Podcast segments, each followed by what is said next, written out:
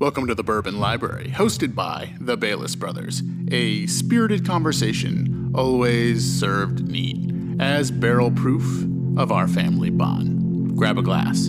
The episode starts now. Welcome to the Bourbon Library, episode number two. On the Bourbon Library, Ryan and I hop on the phone with our dad and our middle brother Devin to chat about a different bourbon each episode. This episode, we're taking on Blanton's Single Barrel Bourbon, named after Colonel Albert Blanton and aged in Warehouse H at Buffalo Trace Distillery. On this episode, I unfortunately did not receive my bottle in time, so while everyone was drinking Blanton's, I was drinking what I had available. I'll let my dad set the scene. Let, let me get this straight. This is a four person discussion with everybody drinking Blanton's. And right now we have three of the four, and only two have a glass. That is correct. And here's a quick little story about why Elmer T. Lee created Blanton's. Ops, tell us a little bit about Blanton's. All right. So back in the day, um, there was uh, an old distiller named Colonel Blanton, and he was notorious for um, hosting small parties of VIPs. And he would handpick a barrel and and serve it to his uh, VIP friends. Um, and then others that worked at the distillery as well, I believe. Uh, later, when um, bourbon was uh, not so popular, right, it went through that phase where uh, clear clear liquors were the choice. Mhm.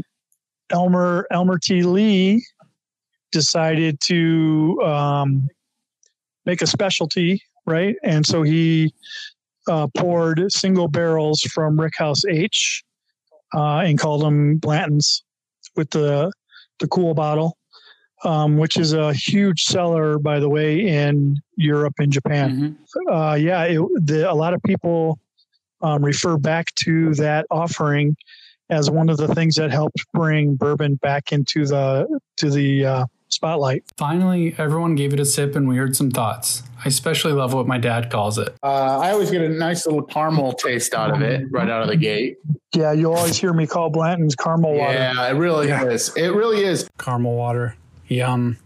It's truly smooth and has tons of caramel notes. Here's what Blanton says you should be tasting. The taste profile is sweet with notes of citrus and oak. The creamy vanilla nose is teased with caramel and butterscotch, all underscored by familiar baking spices such as clove, nutmeg, or cinnamon. What's really fascinating to me about Buffalo Trace is that they make 14 bourbons and they only use three mash bills. My dad explains here. Right. And so Buffalo Trace essentially has three recipes, right? Mhm.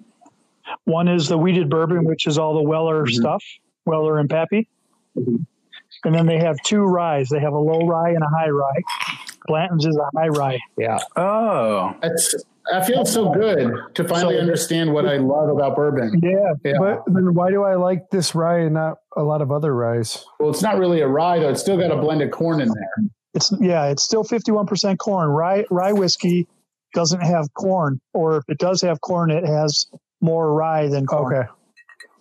Gotcha. gotcha. over 50%. In the United States, there is really only one variety of Blanton's you can get, but others do exist. You can find some of the other bottles online that aren't made for the US. Like my dad said earlier, there are a few varieties that get exported overseas. Devin brings up a good question.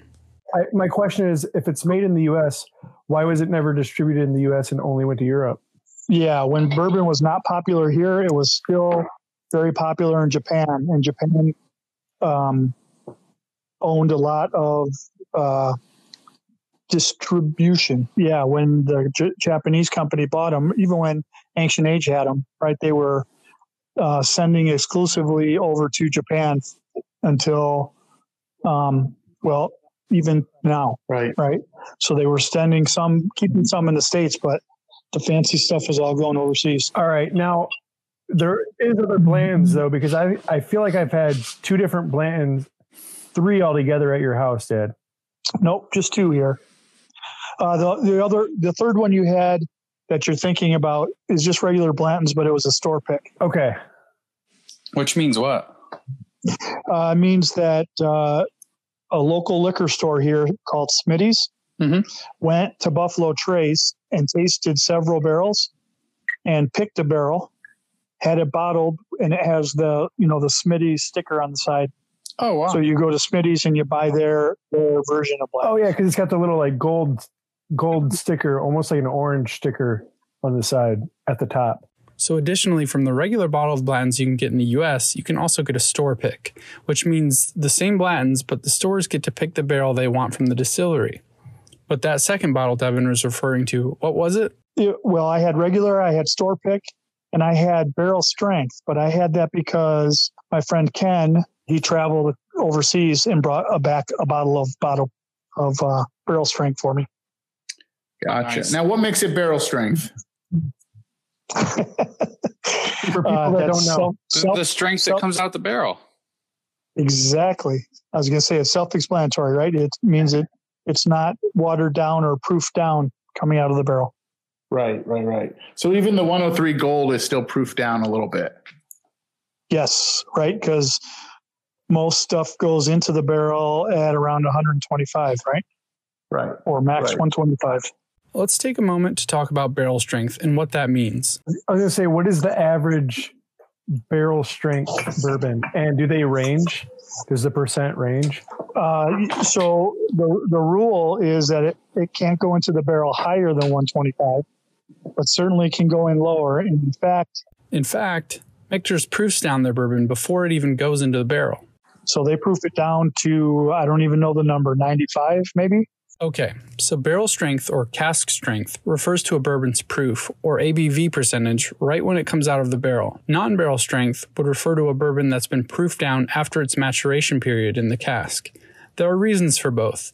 Barrel strength can be harsher and has a higher ABV, normally around 58 to 66%, which some purists might say is the truer flavor of the bourbon. We can even go further down the rabbit hole, but let's take a step back and ask the question we all want to know the answer to. So what what do you guys think makes Blanton's so great? Like I mean, I think part of it for me, I know it's the fact that there's no wheat and it's and it's a a higher rye, you know, bourbon, but uh, and then it tastes like caramel. But why? What makes it such a such a precious bourbon? And and so on on a lot of top favorites. Yeah, so I, there's several things there, right? One is it is um, that recipe, right? That same recipe goes into, you know, half a dozen, half a dozen other good bourbons from Buffalo Trace. Mm-hmm. Um, they're just not Blanton's flavor profile, and they're not from Rickhouse H, right? That kind of thing. But Right. the same recipe. So, um, right, it's it's their recipe. The yeast strain, um, the the storage. You know, Rickhouse H is a steel sided building, Right. so Right, there's those just there's just a lot of factors. Does that change how the Yes. moisture gets into the building? It changes the climate overall, right? So it changes Humidity. how much and- heat goes in, how much, yeah, how much cool down it gets. It, it affects all that, right? Instead of wood, you have a metal building. So it's going to have more temperature fluctuations. basically the elements, the subtle difference in the room it's in, and the weather that year.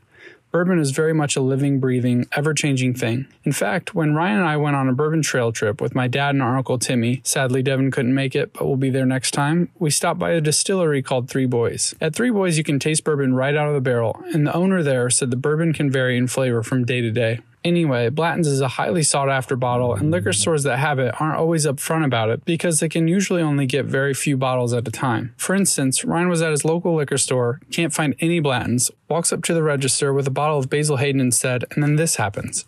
And the guy was like, "Are you looking for something?" And I said, "Well, yeah. Do you have Blanton's?" And he laughed. And he said, and like he had gotten caught, and he said, "All right, I have two of them left. You can have one." And gave it. That's so mm. funny.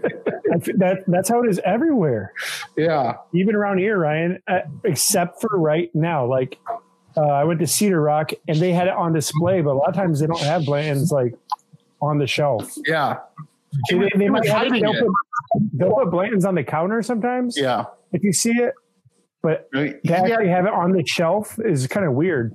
he kept it in a box, turned over so you couldn't see the label, and hidden behind another bottle. And so he had to reach back and pull it out. And he was like, he was telling me how a guy comes and tries to buy all of them, and that's why he was hiding them. And so I bought the second to last one. He said to me, he- he only gets three every six months. And my dad had a similar story. Well, the, this one it wasn't Blanton's. I was at um, a little liquor store called Mel's in Granville, and uh, I walked in. I looked at everything. She said, "Hi, how are you?" You know, blah blah blah. And as I was leaving, I said, "Yeah, I'm just checking out your bourbon selection." And she goes, as I'm leaving, she goes, "Were you looking for something in particular?" and I said, "Yeah, you know, the usual, hard to find Blantons and Wellers." And she goes, "Well, I have Wellers." I said, "Oh yeah, red label or green label?" She said, "I have red label." I said, "I didn't even I didn't even ask her how much." I said, "I'll take it." and she walks over.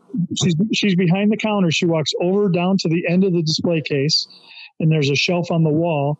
And she moves over a box that had scotch in it, and behind that box was a bottle of red label Wellers she had to she had to call her husband um, she had him on like video phone or whatever you Like know FaceTime? she could see his face talking to him facetime or whatever Hmm. to find out how much it cost because she didn't even know how much it was There's a state minimum price that Blanton's is allowed to be sold at, but it can range after that. That same visit Ryan bought his Blanton's, this happened. the guy told me, uh, he's like, I said, well, how much is it? And he said, I don't tell you until I charge you. what? And I was like, all right. I, really yeah. He was like, I can't, i I'm not allowed to say out loud until you agree to buy it. I was like, all right, well, that's fine. I had to order from Drizly to get my bottle and paid 150. I'd say it was worth it. Devin had his own thoughts. And Alec's willing to pay triple just for a podcast.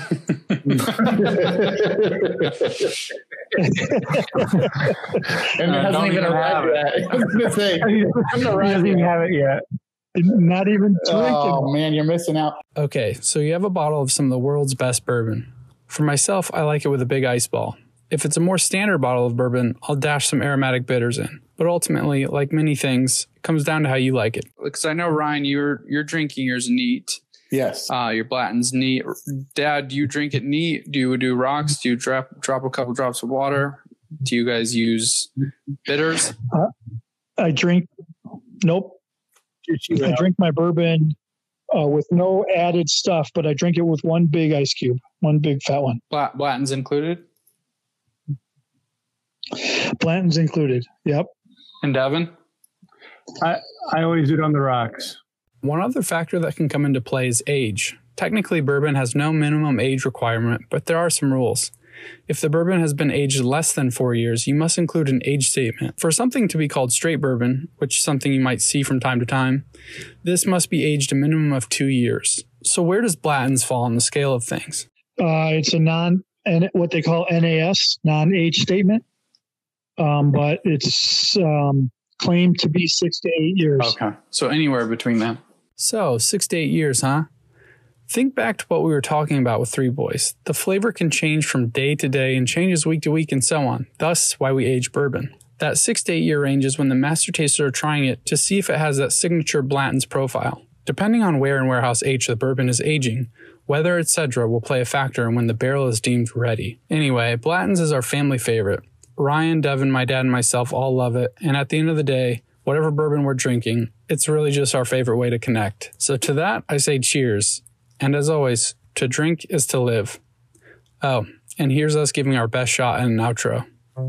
To drink is to live. Hey All right, guys, see all right. all right, guys. Let's do this again soon.